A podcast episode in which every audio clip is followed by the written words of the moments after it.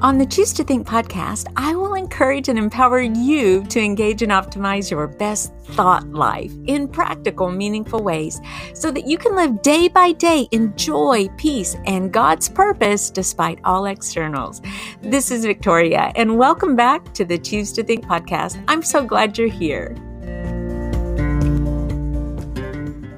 Hey, hey, everybody, and welcome back to the Choose to Think Inspirational podcast. I am so delighted that you're here. I know you're busy, you're doing a gazillion things, but for some reason you press play on this episode. And I could not tell you how much I appreciate that, that you're here, that you think, hey, maybe Victoria has something to say, to share about her life, about being a 21st century Christian woman, about what it really looks like, some practical application maybe Victoria will help me connect the dots here on on how I'm supposed to do my life. You know, it's a busy, busy, busy time. And I know you could be doing so many other things. So maybe you're driving, maybe you're washing dishes at the sink, taking a walk around the block, whatever the, the reason is. I'm so glad that you're here and that you are joining me today. We're going to look a little bit into Psalm 12 because David complains in the psalm about the vicious words of his adversaries but he also shines a light on the pure and precious word of God. It's a great contrast. And when I think about the words that we hear, especially those of our adversaries, I think about all these thoughts that I have in my head that I know are not godly. They're not God. It's they're not thoughts that God would say to me. And I I was questioning myself recently, like Victoria, are you practicing what you preach? Are you analyzing your thoughts? Are you thinking about what you're thinking about? Are you applying the seven R's for living your best thought life? And one of those seven R's would be yes, to recognize what you're thinking about, and then it's to resist the anything that you're thinking about that is not true. It even could be to resist a thought that tends to lead you in a direction that is of no good end to you. So it may not be an issue of true or false, but it may be just something that triggers a maybe a negative memory in your brain and and then you have to kind of go through all that experience again or, or whatever it might be. The point here I'm trying to make is that the words are powerful and words are comprised of thoughts. And I wonder if you are analyzing your thoughts do you ever analyze the source of your thoughts? You can ask questions actually of each thought. For example, you can say, Who is saying this to me? Is any part of this thought a lie? What benefit is it to me to think this thought? Why do I keep repeating this toxic thought? You see what you're doing when you begin to question the thoughts that you have is that's your that's a preliminary step to actually recognizing what you're thinking about and then resisting or rejecting any thought that leads you in the wrong direction or any thought that is actually a lie because why do we want to focus on things that are not true? Recently, I found myself repeating, I'm so overwhelmed. This is all too much. I'm at my breaking point. And now these things may be true, but I need to recognize them as indicators that I may need to press in a bit more to the Lord or practice self care or get back into a routine of sorts.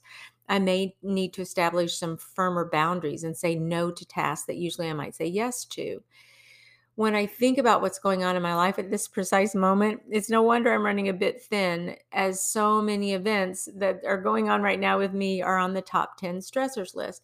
But you know what? What is a top 10 stressors list to God? That's the real truth of it. And what does He say about me? What does He say about my situation right now? And what does he say about himself if i if i push my thoughts in that direction then i i pull myself away from that i'm so overwhelmed this is all too much or i'm at my breaking point and instead i'm not focusing on myself I'm instead focusing on God, and He becomes the object of my affection, the object of my attention at that point. When when we do that, that's actually when we find life. That's actually when we find energy. That's actually when we are relieved essentially and we find comfort there in those thoughts.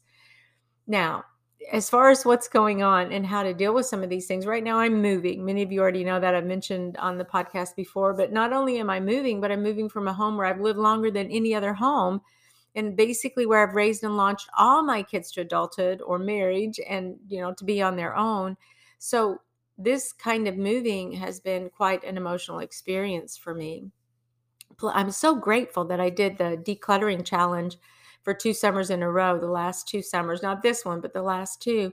But little did I know that God was preparing me for a move.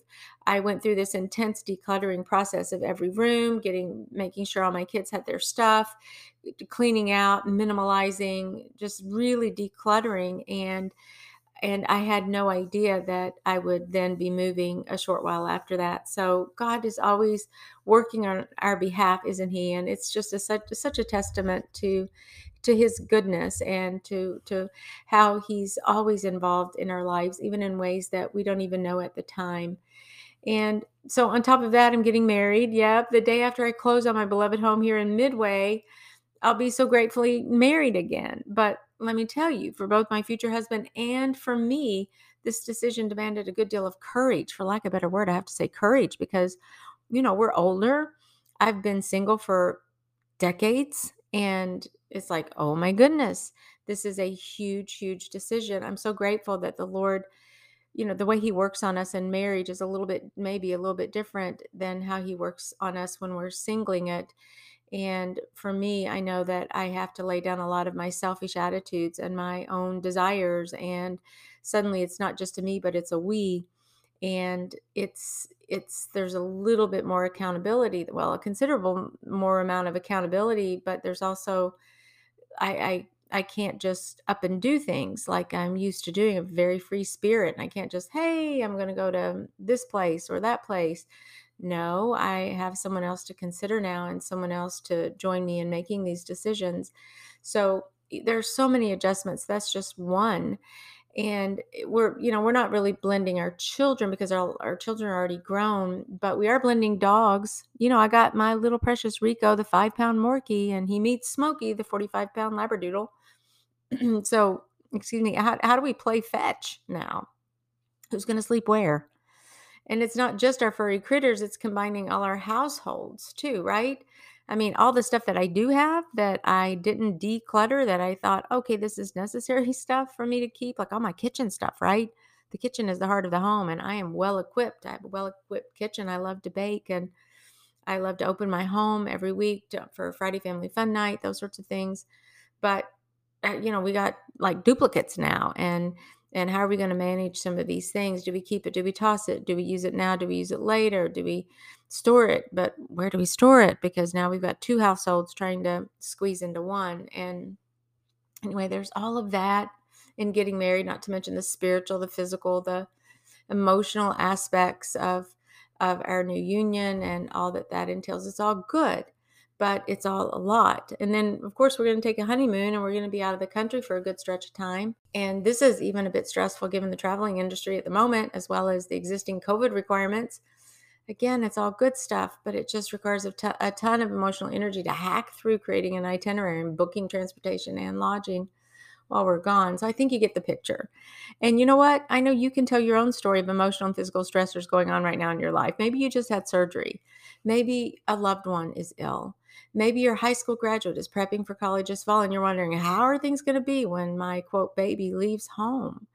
So I get it. And we all have to face these battles. And it's just the, it's life, right? We say, okay, this is just life. And, and some days are really awesome days, and some days are days we think, What? I can't believe that just happened. And it's like when it rains, it pours. And we have to find that balance of donning the yoke of Christ and discovering what it means, not only to wear his easy and light yoke, but also to have his mind. There's some balance that we get when we do that. And I will be the first to tell you that I haven't exactly discovered what all of that really, really, really means, but I want to be. I want to be balanced under Christ's yoke. In other words, it won't feel heavy because it's light. It won't feel difficult because it's easy. And I say that, and then I think, can that really be true? And I've done a lot of podcast episodes and YouTube videos on on the yoke, and I have one hanging on my wall in my office, and because it's so symbolic to me, and it's such a reminder that, hey, Victoria, are you trying to pull in your own direction? Are you trying to haul off and go this way? Are you trying to carry this load which you were never intended to carry? And are you trying to do this all on your own? And Victoria, what thoughts are you thinking? Are you really thinking thoughts from the mind of Christ, thoughts that Christ would say? And so this episode, this particular psalm reminded me, was a little bit of a check to examine my words, examine my thoughts, and to make sure that they line up with who God says I am, who God says He is, and, and what God says about my scenario. And the same would apply to yours. I did come up with four practical items we can do, like you got a heavy load, life load going on right now. Number one, pray you can awaken each day. And instead of igniting those thoughts that ultimately bring you really low and de energize your strength and wipe you out emotionally, like right from the get go, have you ever done that? Like, oh no, it's Tuesday. Oh no, I got to do this. That kind of, those kind of thoughts. Well, instead of that, which is so heavy, it's a heaviness, a heaviness. If you wake up with that heaviness, instead, you can immediately pray these things instead. And you can say things like, Today is the day that you have made, Lord. I will rejoice and be glad in this day. You have plans for me today. Guide me on the path to righteousness. When I'm feeling really weak, Lord, I know you are strong and you will be my strength and comfort. Help me to make decisions that honor you today. Show me how to use my time and my talents wisely today. Is there an unexpe- unexpected interruption today? If they come, Lord, remind me that they are by divine appointment and allowance. Help me to trust you with all the details. Close doors that need to stay closed and open doors that I should walk through. Can you feel the difference in those thoughts versus, oh Lord, I'm so overwhelmed today. I'll never make it through today. I just can't do all this that I have to do. And oh, if only I had more time. And oh, and on and on and on. Those thoughts though they may feel very truthful, they're negatively charged and they impact your brain.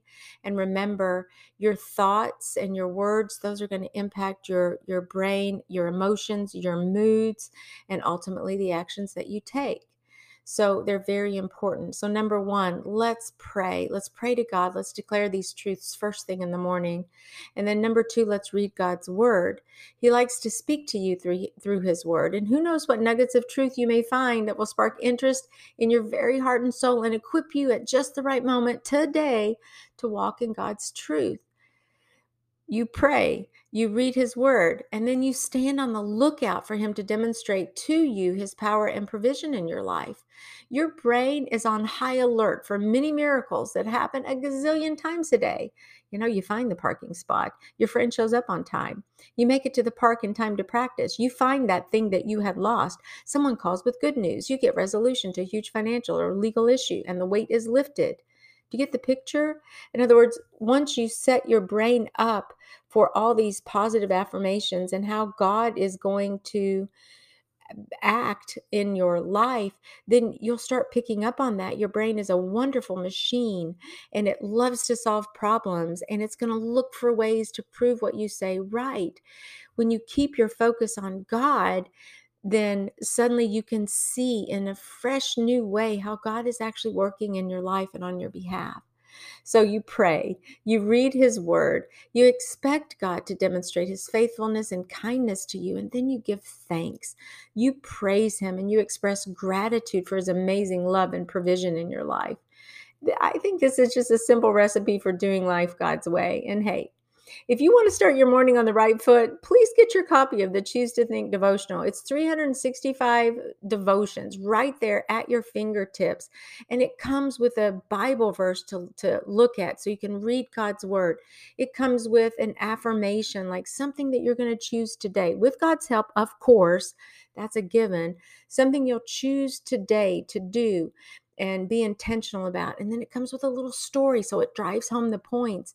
And would you believe that the last two sections of each day's devotional it's just a single page comes with reflection questions so that you can really really personalize the learning that you're having on that particular day. And then finally it ends with a prayer. So we're doing like many of these things and we're starting off in this devotion. So please get your copy. I'll i'll put a link in the show notes here as well as on the youtube channel. So be sure to get your copy of the book. You'll be so happy that you did And okay, let me just say this too, because I know that you may be listening. You're like, okay, all that sounds really good, Victoria. And I kind of already do those things, but I'm still feeling really distraught and I'm actually terribly exhausted. I get that too. And if this little recipe seems hard to do, let me just suggest for you to whisper two words as echoed in this psalm that we're looking at. And those two words start off the psalm, and it's help, Lord. Help, Lord. Can you feel the power there when you say, you know, I'm just I, I'm I'm done. I'm at I'm at my wits end. And then you say, help, help, Lord. You know, when you utter that from your soul, from your very you know, when you're just really surrendering and saying that, your God will show up. I promise you, He will. He will not leave you there. Can you imagine if your kid came up to you and said, Mom, help, or Papa, help? Wouldn't you go to them immediately? And God is no different. He hears you and He knows your aches and your pains. And if you stop just for a second, this is my hard my hard thing is stopping and slowing down. But if you stop just for a second and listen, He will guide you. He will show you what to do. He really will. I like the Treasury of David uh, commentaries. Spurgeon, Charles Spurgeon is writing in that one. I really like it. And this is a little bit of what he says about those two words, help, Lord. He says, you know, that's a short but sweet, suggestive, seasonable, and serviceable prayer, a kind of angel's sword to be turned every way and to be used on all occasions. Do you like that? In other words, it's an angel's sword to be turned every way and to be used on all occasions. So maybe your cry is just going to be, Help, Lord, help, Lord. And then you can wait and see what he does. He will strengthen you and he will he will pour out his spirit into yours and he will show you exactly what you need to do. So maybe if the other things seem a little too lofty, or maybe you're already doing those things, maybe you just need to recognize that if nothing else, you need God. And those are powerful words to say, Help me, God. Help me, Lord. So let's listen to this amazing psalm, and then I'll meet you on the other side.